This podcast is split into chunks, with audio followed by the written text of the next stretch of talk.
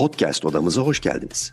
Gerçeklerin odak noktası, cesur fikirlerin ve özgür seslerin buluşma yeri Ahval'desiniz. Bizi internet ve sosyal medyadan da izleyebilirsiniz. Ayrıca mobil telefon uygulamalarımızı yüklemeyi de unutmayın. Haydi başlıyoruz. Merhabalar, ben Yavuz Baydar. Ahval Podcast dizisinde Nar'dayız.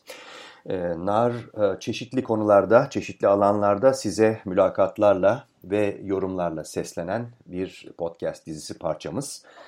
Ve bugün de e, Dünya Çevre Günü dolayısıyla e, bir özel konukla konuşacağız. Çevre meseleleri gittikçe daha geniş bir şekilde gündeme gelmekte. Örneğin son Avrupa Parlamentosu seçimlerinde bunun bir örneğini gördük. Özellikle başta Almanya olmak üzere birçok Avrupa Birliği ülkesinde yeşiller, çevre konusundaki duyarlılıklarıyla ve siyasetleriyle bildiğimiz bu siyasi hareket yükselişe geçti. Genç kuşaklar 18 ile 30-35 yaş arasındaki kuşakların çok önemli bir bölümü bu harekete, bu hareketlere, bu partilere oy verdiler. Bugün Dünya Çevre Günü. E, Dünya Çevre Günü'nde birkaç notla başlayalım. Ee, şöyle, birincisi e, Dünya Sağlık Örgütü'nün yeryüzünde yaşayan 10 kişiden 9'unun kirli hava soluduğu notuyla başlayalım. Ayrıca e, her yıl yaklaşık 7 milyon kişi kirli hava yüzünden hayatını kaybetmekte. Bu çok ciddi bir sorun. Hava kirliliği ve küresel ısınma konusunda bazı rakamlara da değinerek e, devam edeyim. Hava kirliliği saat başı 800, dakika başı 13 kişinin hayatını kaybetmesine yol açıyor. Yani her çeyrek saatte bir 13 kişi ölüyor bu gezegende bu sebeple. Bu rakam her yıl tüberküloz, sıtma ve AIDS gibi hastalıkların tamamından ölenlerin 3 misli daha fazla. Ee, küresel ısınmaya ve yerel hava kirliliğine yol açan ee, özellikle metan ve dizelle yakıtla çalışan araçlardan söz edelim. Fırın ve ocakların yaydığı sis önemli. Fosil yakıtların ısınmak için kullanımı, dizel jeneratörler, kömürle çalışan fabrikalar, kömürle güç üretimi, ulaşım araçları dizelle çalışan, tarım atıklarının açık havada yakımı yine hava kirliliğini e, çoğaltan, arttıran başlıca etkenler arasında. Her yıl 3.8 milyon e, kişi, e, yaklaşık 4 milyon kişi evlerdeki hava kirliliği nedeniyle çoğu gelişmekte olan ülkelerde ölmekte. Bu ölümlerin de üçte ikisini yaklaşık kadınlar ve çocuklar oluşturuyor. Çok ciddi bir oran bu. Dünyada çocukların yüzde 93'ü hava kirliliğinin e, Dünya Sağlık Örgütü standartlarının üzerinde olduğu bölgelerde yaşamakta. Yani 10 çocuktan 9'undan fazlası bu bölgelerde yaşıyor. Ve 2016 yılı rakamlarına göre 15 yaşın altındaki 600 bine yakın çocuk solunum sorunları yüzünden hayatını kaybediyorlar. Şöyle noktalayalım. Çok rakam ve veri var elimde ama e, hava kirliliği kalp hastalıklarından ölenlerin %26'sı, ciğer hastalıklarından ölenlerin %43'ü, neredeyse yarısı. Ve akciğer kanserinden ölenlerin %23'ünde, dörtte birinde en önemli faktör olarak ortaya çıkmakta. Dünyada 100 binin üzerinde insan yaşayan düşük ve orta gelirli kentlerin %97'sinde e, hava kirliliği oranı Dünya Sağlık Örgütü'nün belirlediği minimum asgari standartlarında altında. Ve e, ancak ve ancak Paris İklim Sözleşmesi kriterlerine uyulursa ülkeler tarafından topluca tabii hava kirliliğini düşürülmesi halinde ancak 2050 yılına kadar her yıl 1 milyon insan kaybının önüne geçilebilir. Bu veriler e, önemli çünkü dediğim gibi Dünya Çevre Koruma Günü'nü idrak etmekteyiz bugün ve konuya ve konuğuma geçebiliriz artık. Çünkü bununla doğrudan doğruya bağlantılı önemli bir projenin parçası. Konuğum Murat Eyüboğlu. Hoş geldiniz Murat Bey. Merhaba, hoş bulduk. Murat Eyüboğlu New York'ta yaşıyor. Fotoğrafçı, film yapımcısı ve müzikolog. Ama e, çok önemli bir projenin de e, başında ve yanına ilk yani çekirdek grubu içerisinde denebilir. E, bu aslında bir e, belgesel projesi. E, bu ikincisi daha önce Colorado Nehri e, üzerine yapılmış bir belgesel e, gerçekleştirmişti. Murat Eyüboğlu'nun içinde bulunduğu ekip. Ve son olarak da e, Amazonlar üzerine e, bir belgesel e, hazırladılar. Bu tabii çok önemli çünkü Amazonlar dünyanın akciğeri. E, sadece o değil, çok muazzam bir ekosistem. E, ve bu ekosistemdeki giderek hızlanan bozulma elbette ki gezegendeki insan hayatını, insanların varlığını ve diğer canlıların varlığını doğrudan doğruya etkileyecek e, bir çapa, bir kalibreye sahip. Şöyle başlayalım Murat Bey bu Amazon projesi ve bunu nasıl e, şekillendirdiniz? E, bunun arkasındaki temel kaygılar nelerdi? Ne anlatmak istediniz dünyaya? E, şimdi şöyle, e, önce hatırlatayım bu proje şu anda hala yapım aşamasında. Hı hı. E, bir buçuk yıldır e, çalışmaları sürüyor ve e, umarız 2021 yılında tamamlanacak. E, şimdi projenin e, çeşitli amaçları var. E, bunlardan tabii en önemlisi biraz önce sizinle bahsettiğiniz e, çevresel sorunlara bir şekilde dikkat çekmek. E, yalnız e, bu dikkat çekerken e, nasıl dikkat çekilecek, bu konu nasıl işlenecek sanırım projenin özelliği biraz orada. O, o, konuda bir, o konuda biraz fikir vereyim. Hı hı. E, sadece Amazon dünya ekosisteminin çok büyük bir parçası, yani çok büyük parçalarından bir tanesi ve Amazon'da yaşanacak bir kriz e, global yankıları olacak bir kriz. Yani yerel sorunlarla sınırlı kalmayacak bir kriz olacak. Yani bu bakımdan çok önemli. E, ama öte yandan e, bu konuyu işlerken e, aynı zamanda bu noktaya nasıl gelindi sorusuna da cevap vermek istedik. Yani Amazon'da çok önemli bir e, kırılma noktasına yaklaşılıyor olabilir ekolojik olarak. Ama bu dün olmadı, bu nasıl oldu diye e, proje e, geçmişe dönük de bakıyor. E, yani Avrupalıların gelişi e, 500 yıl kadar önce. Ama daha önemlisi 1950'lerde Brezilya'nın e, Amazonya bölgesini, Amazonya havzasını e, gelişmeye açmasıyla başlıyor asıl ekolojik problemler. Evet. Bunu da hani bir tarih vermek gerekirse çok net bir tarih. İlk Trans-Amazonian Highway e, 1958 yılında açılıyor ve o günden beri gittikçe ivmesi artan e, bir şey var. E, e, ormanın kullanımı. O konuda da çok çarpıcı bir şey vereyim. E, çok çarpıcı bir istatistik. 1970 yılından beri kesilen orman yüz ölçümü olarak İngiltere ve İspanya'nın toplamına eşit. Yani bunu kafanızda şöyle Bunu tekrarlar mıyız? Tekrarlayalım iyice kafamıza yazılsın. Tabii tabii. Şöyle 1970 yılından beri kesilen orman miktarı Amazonya bölgesinde e, İngiltere yani Birleşik e, Krallık ve İspanya'nın yüz ölçümüne eşdeğerde. Hmm. Önemli, evet. Evet. E, bu projenin bir de e, başka yanlarından da biraz bahsedeyim. Lütfen sözümü kesip tabii soruyla şey yapın siz. Tabii tabii. E, e, bu tipik bir belgesel değil. Yani belgesel demek biraz yanıltıcı oluyor. E, yani belgesel içeriğinden ödün vermeden ama görsellere ve müziğe çok önem veren bir dili var e, bu Hı-hı. projenin. E, ve yaklaşık sanıyorum üçte ikisi sadece müzik olacak. Müzik, e, yani bütün bu temalar e, müzikle işlenecek e, ve izleyiciyle buluştuğu zaman bunun bir de bir canlı versiyonu var.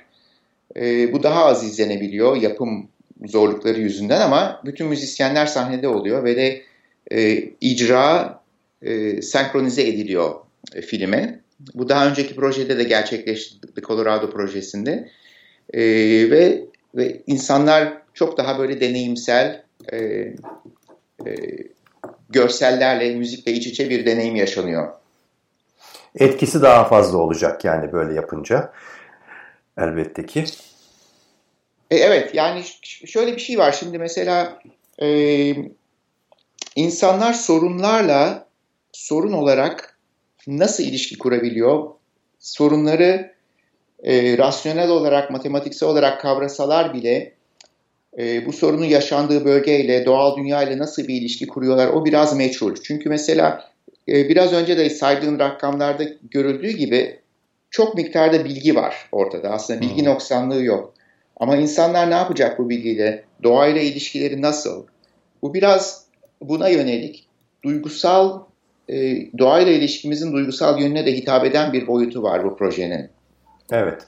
Şimdi e, yaklaşık 2 saate yakın bir proje e, gö gibi gözüküyor. Eldeki bilgiler 110 dakika öngörülmüş. Evet. E, evet. Bu e, ben hemen hemen hazır e, gibi görünüyordu bana ama biraz daha vakit alacak galiba. Bir, biraz bir buçuk yılınız daha var tamamlamak için. Peki e, çekimlere çekimleri yaptınız önemli bir kısmını herhalde değil mi? Gittiğinizde orada neler gözlemlediniz? Neler e, ne gibi e, çarpıcı detaylar ve e, ne gibi kaygı verici bozulmalar söz konusu? Hı hı. Tabii. Şimdi evet Ekvador'da, Peru'da ve Brezilya'da e, bir buçuk yılda çekim yapıyoruz. E, bunlardan çok yani birer örnek vereyim size. E, mesela Peru, e, Ek, Ek, Ekvador'dan başlayalım. Evet. Ekvador'da e,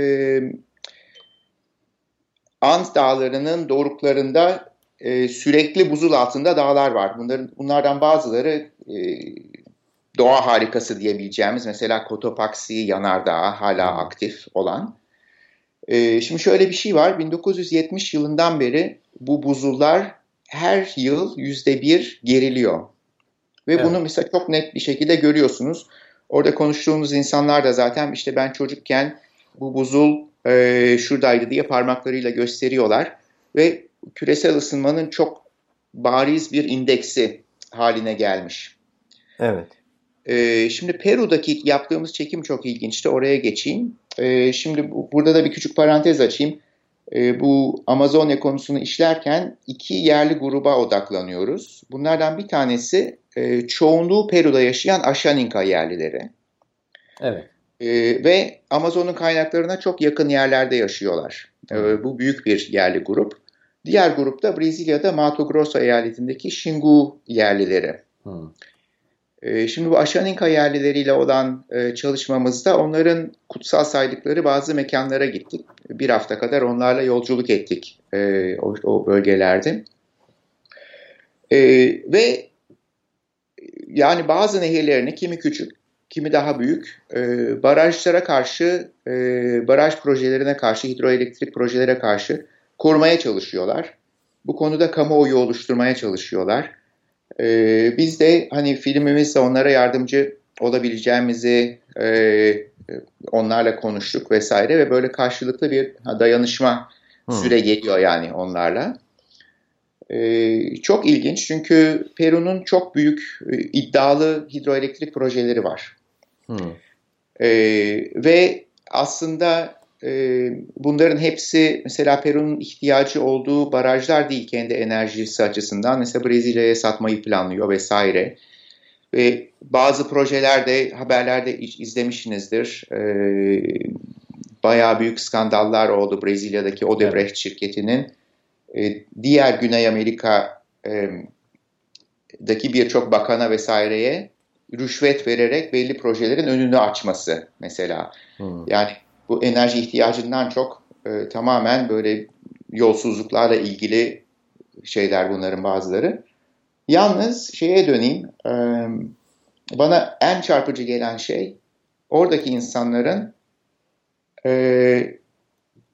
doğal kaynaklarına doğalarına bir kaynak olarak onlara bir şey mad, maddi bir şey sağlayacak bir şey olarak bakmamaları hmm. ve sadece orayı olduğu gibi korum, korumak istemeleri. Yani bu bana hmm. çok çarpıcı geldi ve de sanki çok ders alınacak bir şey olarak gördüm bunu. Evet. Evet önemli. Şimdi bu kaynağa kadar gittiniz. Ee, aslında muazzam bir alan bu. Yani evet, 7 milyon evet. 7 milyon kilometre kare bir şey.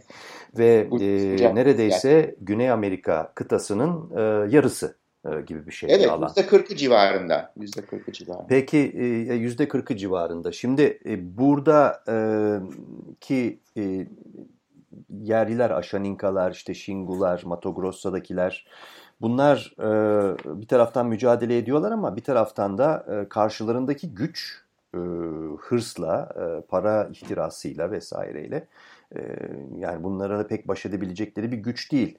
Ve görüldüğü kadarıyla belki sizdeki bilgiler daha taze, çok çok ciddi bir özellikle Bolsonaro'nun Brezilya'da iktidara gelmesi ardından çok ciddi bir kıyımda artış olacak herhalde bu Amazon ormanlarında. Öyle anlaşılıyor. Yanılıyor muyum? E, hayır, e, maalesef e, öyle. Yani çok haklısın o konuda. E, yani bu Bolsonaro dönemi e, çok kötü bir dönem olarak başladı bile. E, yalnız e, herkes ya mücadeleye devam etmek dışında bir çare yok. Hmm. E, belki hani ben aslında bu konuda çok e, şey iyimser değilim çünkü e, mevcut ola gelene bakıldığı zaman yani mesela iyimser olunabilecek noktalar oluyor bazen. Mesela 2004 yılından e, beri büyük bir düşüş oldu. E, ormanın orman kıyımında Brezilya'da. Ve hani bir şekilde bu ümit veren bir şeydi. Yalnız şu anda artış başladı. Daha dün bir yazı okudum. 2018 e, son 3 yıllık trendin en yüksek noktasındaymış gene Brezilya'da ormanın e, e, kesilmesi konusunda hmm. şeyde. E, yalnız dediğim gibi e, yani bu yerel düzeyde ne kadar e, eşitsiz olsa bu güçlerin çalışmasındaki yerlilerin yapabileceği e, yani te, tek çare bir şekilde bunu e, bu mücadeleyi sürdürebilmek. E, çünkü bu bir şekilde bu e, benim yani Colorado projesinin yazarıyla çok sık konuştuğum bir konu. E, bu doğa konusunda ki e, çabayı yani doğa için sarf edilen e, yapılan mücadeleyi hospice care denen şeye benzetiyor. Hı hı. Yani biz şeyi bilebiliriz. Bu savaş kaybedilecek ve de doğa bir şekilde e, orman ve insanlar ve orman bu savaşı kaybedecek. Ama farz edin sizin bir tanıdığınız var, arkadaşınız, akrabanız ve belli bir hastalıktan terminal bir durumu var. Onu hiçbir zaman terk etmiyorsunuz. Evet. Bu şeyle ilgili değil. Yani sonucu ne olacağıyla ilgisi yok bunun aslında. Bir şekilde o e, acıyı azaltmak, e, hayatını uzatmak ve de bir şekilde yani bu çok karamsar bir resim çizdim ama hı hı. Bu da empatinin çok büyük rol oynadığı bir ilişki gerektiriyor. Yani bir, bir şekilde bu bizim çalışmamızda mesela müzik ve görüntünün ağırlığının da bu empatiyi yetiştirme, empatiyi beslemek gibi bir amacı var. Evet. Şimdi e, eldeki verilere baktığımızda 1970'ten bu yana yani aşağı yukarı 50 yıl, yarım e, yüzyıl öncesinden başlayarak. Bugüne kadar geçen süre e, içerisinde Amazonya'nın yani bütün Amazon havzasının beşte biri e, ormansızlaştırılmış vaziyette. Evet. Bu az önce işte sizin de söylediğiniz gibi İspanya ve e, Birleşik Krallık İngiltere'nin topraklarının toplamına eşit. Biraz yavaşlama olmuş 2005'te. Daha sonra yine hız kazanmış ve e, aslında bakıldığında işte 2018'de yeniden hız kazanan ormansızlaştırma kıyım projeleriyle e, Rhode Island ve Delaware eyaletlerinin toplamı e, kadar bir alan e, kelleştirilmiş, yok edilmiş. Bütün bu ağaçlardan, ormanlardan arındırılmış. Şimdi burada bir takım rakamlar var yine elde. Orada nehirlerin de tehdit altında olduğu. Çünkü bu bir nehir network'ü muazzam bir ekosistem. Yani bir tek Amazon nehrinden evet. söz etmiyoruz. E, aşağı yukarı belki yüzden fazla daha kaç tane şey var? Yan nehir, dal nehir var burada. E, belki sizdeki rakam daha doğrudur.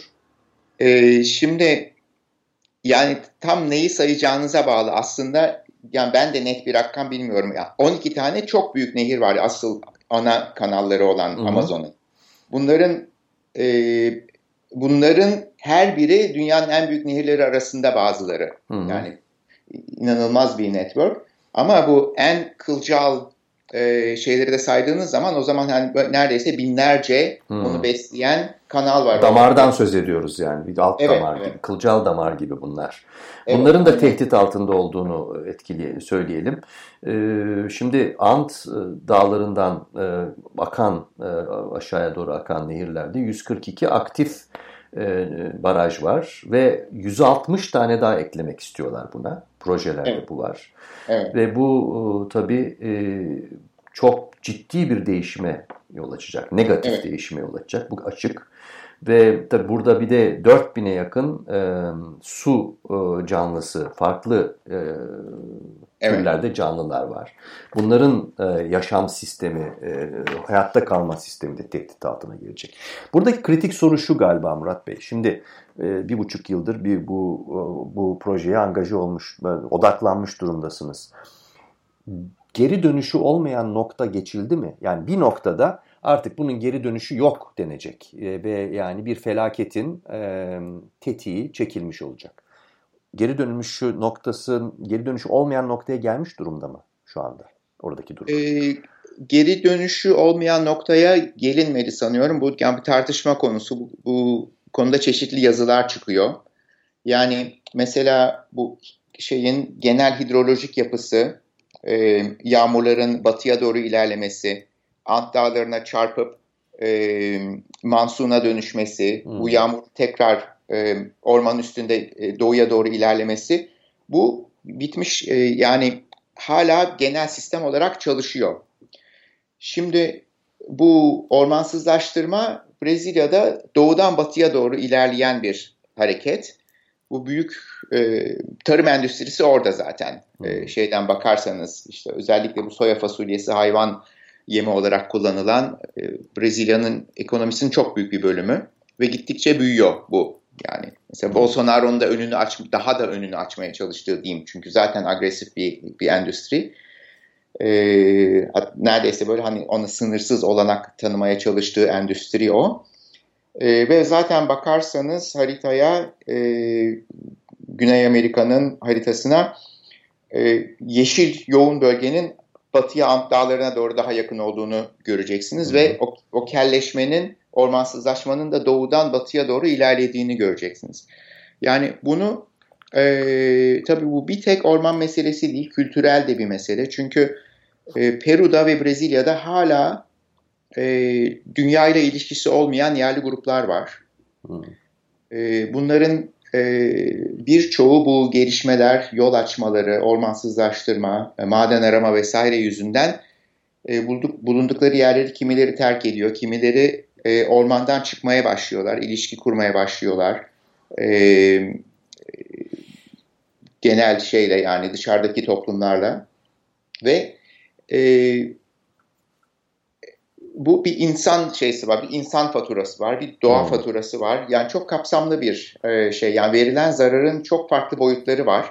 Hmm. E, filmde bütün bunlara da e, e, değinmeye, dokunmaya çalışıyoruz. Çünkü evet. mesela bu şeye bakarsanız, e, insanla yani diğer dünya ile ilişkisi olmayan gruplara, bunların aslında e, kontak kurulmamış deyimi artık kullanılmıyor. Bazen e, yani voluntary isolation kelimesi kullanılıyor. Yani hmm. kendi istekleriyle iz, e, gönüllü tecrit dediğimiz bir şey. Gönüllü tecrit evet gönüllü tecrit iyi söylediniz. E, çünkü mesela bu e, kauçuk endüstrisi döneminde 19. yüzyılın sonu 20. yüzyılın başı çalışma şartlarının inanılmaz gaddarlığı, zorluğu, esirleştirme tarihi yüzünden ormanın derinliklerine kaçmış gruplar var. Mesela hmm. bunların bazıları biliniyor. Peru'da böyle büyük bir grup var. Ee, bu insanlar şu anda kendi e, kendi istekleriyle izole bir şekilde yaşıyorlar. Hmm. Ee, Brezilya'da 50'ye yakın izole grup olduğu düşünülüyor. Bunların bazıları çok ufak. Mesela bazıları 3 kişi olabiliyor, 7 kişi olabiliyor. Hmm. Ee, Amazon havzasında 275 bağımsız dil konuşuluyor. Ee, yani bu inanılmaz bir kültürel varlığı var. Ee, bir de öte yandan biraz önce sizin de değindiğiniz doğal varlığı. Mesela o şeye örneğine dönelim. Ee, Peru'nun e, hidrolojik projelerini. Evet. O bölgede 3500 e, tatlı su e, balığı var ve bunların birçoğu incelenmemiş, araştırılmamış. Hmm. E, bil, yani bilim adamlarının listesinde bunların araştırılması, incelenmesi ve inanılmaz bir doğal varlık var. Ve bu nehir networkleri bir şekilde sınırlandırıldığında barajlarla, bölgelerin gölleştirildiğinde filan tamamen ortadan kalkacak, büyük hasar görecek e, varlıklar. Evet. Yani bir dünya varlığı söz konusu. Dünya e, burada çevresel sorunların yanı sıra. Evet. Peki yani geri dönüşü olmayan noktaya e, ulaşmış olunabilir veya olunmayabilir. Bunu kestirmek şu anda zor ama e, oraya doğru bir ilerleyiş e, hızlanarak devam ediyor diyebiliriz herhalde. O kesinlikle kesinlikle doğru evet. evet. Peki. Şimdi siz çalışmaları devam ediyorsunuz orada ama bir tamamlanmış başka bir proje var bundan önce. E, Colorado Nehri ile ilgili yapmış olduğunuz evet. bir e, çalışma var. Biraz da onu anlatalım. Çünkü bu bütün bu konuştuğumuz meseleler aslında e, bir anlamda doğaya düşman olan insanın insanlık tarihi boyunca onu e, kendi hırsları ve kendi e, çıkarları doğrultusunda değiştirmeye çalışırken dengeleri alt üst etmesi e, gibi bir e, bir durum söz konusu. Bu mesela Sovyetler döneminde Aral Gölü e, çevresinde yaşanmıştı. Başka evet. pek çok proje var. Colorado Nehri de işte Amerika Birleşik Devletleri'nin önemli su damarlarından bir tanesiydi. Bunun üzerine odaklandınız. Nasıl oldu evet. bu proje ve ne anlattı bize? Şimdi şöyle Colorado Nehri e, çok net e, hikayesi olan bir nehir. Çünkü artık denize ulaşmayan nehir olarak biliniyor. E, Colorado en büyük nehir değil Amerika'daki. Hmm. E, ama e, yüksek dağlardan başladığı için enerji potansiyeli çok yüksek. Bir de Amerika'nın en kurak bölgelerinden geçiyor. Yani o güneybatı çöllerinin ortasından geçiyor Kuzey Amerika'nın. E, o yüzden o, o bölgedeki yerleşim zaten bu nehirin sağladığı kaynak su kaynakları sayesinde mümkün olmuş. Yalnız bu su kaynakları yüzünden e, çok yani efektif bir şekilde kullanılmış ve sadece mühendislik açısından bakarsanız aslında hani şapka çıkartılacak bir durum söz konusu. Çünkü nehirin sularıyla e, endüstriyel düzeyde sulama yapılmış, bir tarım endüstrisi kurulmuş, Ondan sonra birçok şehir e, Colorado Nehri olmasa e, mümkün olamayacak şehirler kurulmuş. İşte Phoenix, Tucson, hı Los Angeles vesaire gibi şehirler. Hı hı. E, ama öte yandan e, bugün artık deltasına ulaşamayan bir e, bir nehir. E, ve filmin sonunda da orada bir çekim yaptık. Bu Neden şey, ulaşamıyor deltasına? Şimdi şöyle, e, Colorado Nehri 7 eyalet içinden geçiyor Birleşik Devletler'den. Sonra uluslararası sınırdan Meksika'ya giriyor. E, ve yapılan anlaşmalara göre nehrin o yılki su hacminin %10'u Meksika'ya veriliyor sadece. Diğer kısmı kanallarla e, Amerika içinde kullanılıyor, Birleşik Devletler içinde kullanılıyor yani. E tabii Meksika'nın da kendi tarımı var, kendi e, ihtiyaçları var. E, sınırın hemen altında Mexicali diye nüfusu 1 milyonu geçmiş bir şehir var. Yani onların da büyük su ihtiyaçları var. Ve artık nehir e, şeye ulaşamıyor. E, kendi deltasına ulaşamıyor. Ve o 2 e, 2 milyon acre şu anda tam kilometre kare olarak söyleyemeyeceğim. Uçsuz bucaksız bir alan şu anda çölleşmiş durumda. E, ve yani çeşitli çalışmalar var ama canlandıran işte çok kompleks yöntemlerle hmm. e, çeşitli oradaki çiftçilerin su haklarını satın alıp onları e, rehabilitation bölgelerine yönlendirerek falan e, çeşitli çalışmalar var ama yani eski haline dönmesi şu anda mümkün değil. Yani kesinlikle mümkün değil. Yani geri dönüşü olmayan noktayı geçmiş. Geri artık. dönüşü olmayan noktaya gelmiş nehirlerden bir tanesi evet. Bir de orada şimdi hem yani bu Amazon'la Colorado arasında bir paralellik e, oluşturmak gerekirse yani şu çok çarpıcı yani bence en çarpıcı şey şu.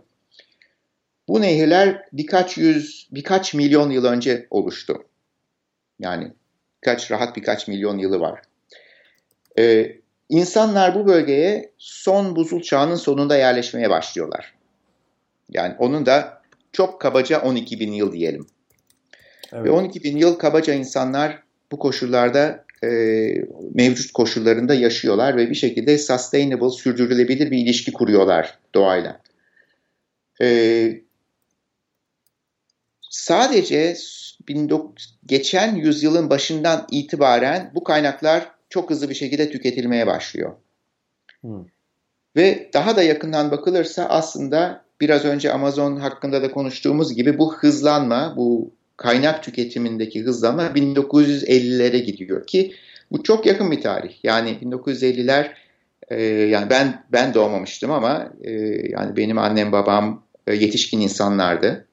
E, yani bir buçuk kuşak ya var ya, ya var ya yok arasında. Evet. E, yani bu göz önüne alındığı zaman bu doğa kaynaklarına karşı yürütülen kıyımın aslında ne kadar kısa bir geçmişi olduğu hmm. ve bunun nasıl süremeyeceği çok aşikar bir şekilde ortaya çıkıyor. Evet. Evet, The Colorado şu anda aslında e, seyredilebilecek bir proje. Bitmiş durumda. E, Nisan 2016'da e, gösterime girmiş benim gördüğüm, anladığım kadarıyla. Ben görmedim filmi, görmek istiyorum. Bu da şimdi Amazonya ile Amazonlarla ilgili yapacağımız, yapmış olduğunuz, yapmış olduğunuz çalışmada 2020 başında herhalde yanılmıyorum değil mi? Bir gösterime girmiş olacak. Evet. Ee, evet şimdi e, şöyle merak ediyorum böyle noktalayalım sohbetimizi. Bu kadar zaman bu projelerde çalıştınız e, Murat Bey. Nasıl bir ders çıkarttınız kendiniz için ve e, paylaşmak istediğiniz e, bir e, bir ders var mı insanlarla, dinleyicilerle? Ee, şimdi şöyle, e, bu konulara kafa yorunca insanın bir şekilde e, pesimist yanı ve iyimser yanı karşı karşıya mı geliyor? Hareketi geçiyor. E, ve bu pesimizm yani entelektüel olarak pesimist olmamak neredeyse mümkün değil. Hmm. Ama aynı zamanda e, bu gittiğiniz zaman oradaki insanlarla tanıştığınız zaman onların çabalarını, hayatlarını gördüğünüz zaman e, onlarla bir bağ kurduğunuz, ilişki kurduğunuz zaman e, o mekanları, o peyzajları gördüğünüz zaman bir şekilde de insana inanılmaz güç veren, e, bir şekilde e, ne kadar rasyonel olarak e, pesimist olursanız olun size bir imserlik veren, hareket veren, güç veren bir şey oluyor. Ve ben yani bunu aktarmaya çalışıyorum görsel olarak hem görsel olarak hem hikaye olarak. E, ve umarım e, yani bu şeyi e, o e, oradaki yerel dokuyu, oradaki insanların e, çabalarını, heveslerini, her şeylerini e, bir şekilde aktarabileceğim. E, ve bir şekilde dediğim gibi bunu tekrar belki üçüncü defa söylüyorum. Bu ya bu empati duygusunu, doğayla olan empati duygusunu bir şekilde beslemek, e, böyle sirkülasyona sokmak. Yani e, şeyim bu, çabam bu. Evet. E, bana yani benim bütün motivasyonumu veren, şey yapan, e, oradaki insanlarla olan ilişkim aslında. Evet. Peki e, aslında karamsar bir e, sohbet ama durum bu. Dünya e, Çevre Günü'nde e, bu konuları konuşuyor olmamız aslında e, insanların önemli, çok önemli bir kesiminin de e, aynı şeye kafa yoruyor olmasıyla da eş zamanlı. Bunu kesin evet. olarak söylemek gerek. Özellikle gençler ve e, yani ergenlik yaşının altındalar olanlar da dahil olmak üzere hı hı. ilk öğretim çocukları sokaklara dökülüyorlar. Çünkü e, gelecekten çok ciddi bir şekilde endişe var. Avustralya'da yapılan bir araştırmayla noktalayalım bu sohbetimizi. Önemli bir araştırma bu. Hı hı. Ve çok ciddi bir uyarı. Yani diyor ki bu araştırma kapsamlı bir araştırma. Küresel ısınma konusunda derhal harekete geçilmemesi durumunda tüm medeniyetlerin yani insanlıkla bağlantılı medeniyetler 2050 yılına kadar çökme riskiyle karşı karşıya e, kalabilecek diyor rapor. Çok derin bir analiz dediğim gibi iklimsel değişiklik diyor hızla artan bir varoluşsal tehdittir. Küresel ısınmanın dünya kökenli yaşamı normal süresinden çok daha erken sonlandırabileceği ve insanlığın medeniyet yolculuğunu bitirebileceği kaydediliyor. Yani e, bir distopyadan söz ediyoruz burada. Evet. Çok da uzak olmayan bir gelecekte. Zaman çok hızlı geçiyor. Bunu biliyoruz. 2020 yani sonuç olarak önümüzde 30 yıllık bir süre var. Evet. Bu araştırmanın uyarısına bakacak olursak. Ekosistemler diyor araştırma 2050 yılına kadar geri dönüşü olmayan bir noktayı geçecektir ve dünyanın büyük bir bölümünün insanlar tarafının tarafından kullanımının ve orada yaşamanın mümkün olmayacağı ifade ediliyor ve ulusların ve uluslararası düzenin çöküşü, uluslararası düzenin çöküşü söz konusu olacak diyor bu bu senaryo. Ve e, küresel düzeydeki göç hareketleri öyle İkinci Dünya Savaşı dönemindekilerin çok daha ötesine geçecek, çok daha büyük olacak diyor. Bu raporu e, zikretmiş olarak e, noktalayalım. E, yani sonuç olarak çözüm nedir? Bir Marshall Planı'na benzer sıfırdan yeniden yapılanma, yepyeni düşüncelere e, aç kapıları açma ve planlamaya geçmek gerekiyor ve sıfır karbondioksit enerji kaynakları bulunması gerekiyor e, diyor rapor. Böyle noktalayalım. Bununla ilgili e, kısa bir yorumunuz olacaksa onu da alayım. Ondan sonra e, bitirelim sohbetimizi. Tabii. Şimdi şöyle bu e, iklim bilimcilerinin tahminleri e, genellikle tutucu tahminler oluyor. Çünkü bu tahminleri yapmakta e, sınırsız parametre kullanılması gerekiyor. Ve onlar konservatif yaklaşıyorlar. Ve e, dikkat ederseniz hep zaten e, geçmişe dönük yapılan ölçümlerde tahminlerin ötesinde mesela karbondioksit oranı geç, e, tahminlerin üstünde ya da ok, okyanusların ısınma oranı tahminlerin üstünde diye geçiyor. Hmm. E, bir şekilde çünkü e, bu e, iklim bilimcilere şüpheyle bakan e, yani şüphe endüstrisi de, de, dene, denebilecek bir şey var dünyada grup. E, çünkü onlar e, iklim bilimcilerin bulgularına e, kuşku düşürmek için bu bunları hataymış gibi öne sürüyorlar. Ve o bakımdan bu biraz önce bahsettiğiniz şey şaşırtıcı değil. Çünkü her şey genellikle bakıldığında tahminlerin üstünde çıkıyor. Mesela karbondioksit olsun, ısınma olsun vesaire. Ee, ve gerçekten de yani köklü bir değişim, köklü bir dönüşüme ihtiyaç var. Ki bu köklü dönüşüm zaten 1950'lerde bu e, Great Acceleration denen bir dönem var. Bu insan nüfusunda ve enerji tüketiminde dünyada global olarak inanılmaz bir e, yükseliş olan dönem 1950'ler tam savaş sonrası. Hmm. Ona benzer bir geri dönüşe ihtiyaç var. Hmm. Bu şeyde bu biraz önce bahsettiğiniz çalışmanın sonucu da ona benziyor. Evet. Şeyde. Evet. Peki. Ee, konuğum Narda'ydık ve konuğum e, fotoğrafçı, e, film yapımcısı ve müzikolog Murat e, Eyüboğlu idi. Murat Bey çok teşekkürler bu sohbet için.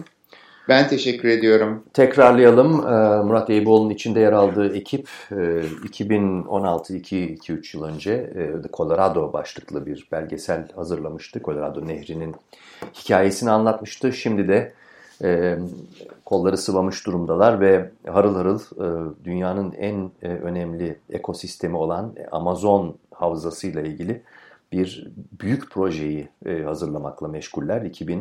2019 sonu 2020 yılında bu e, belgeseli de izleme imkanı bulacağız. Bu arada tabii hatırlatalım oradaki kıyımda e, hızla devam etmekte. Çok teşekkürler tekrar bu sohbet için ve narı böylece noktalamış oluyoruz. Tekrar görüşmek üzere. Ahval'in podcastlerini tüm mobil telefonlarda Spotify, SoundCloud ve Spreaker üzerinden dinleyebilirsiniz. Apple iPhone kullanıcıları bize iTunes üzerinden de ulaşabilir. Türkiye'nin hayatın cıvıl cıvıl sesleri Ahval Podcast dizisinde. Kulağınız bizde olsun.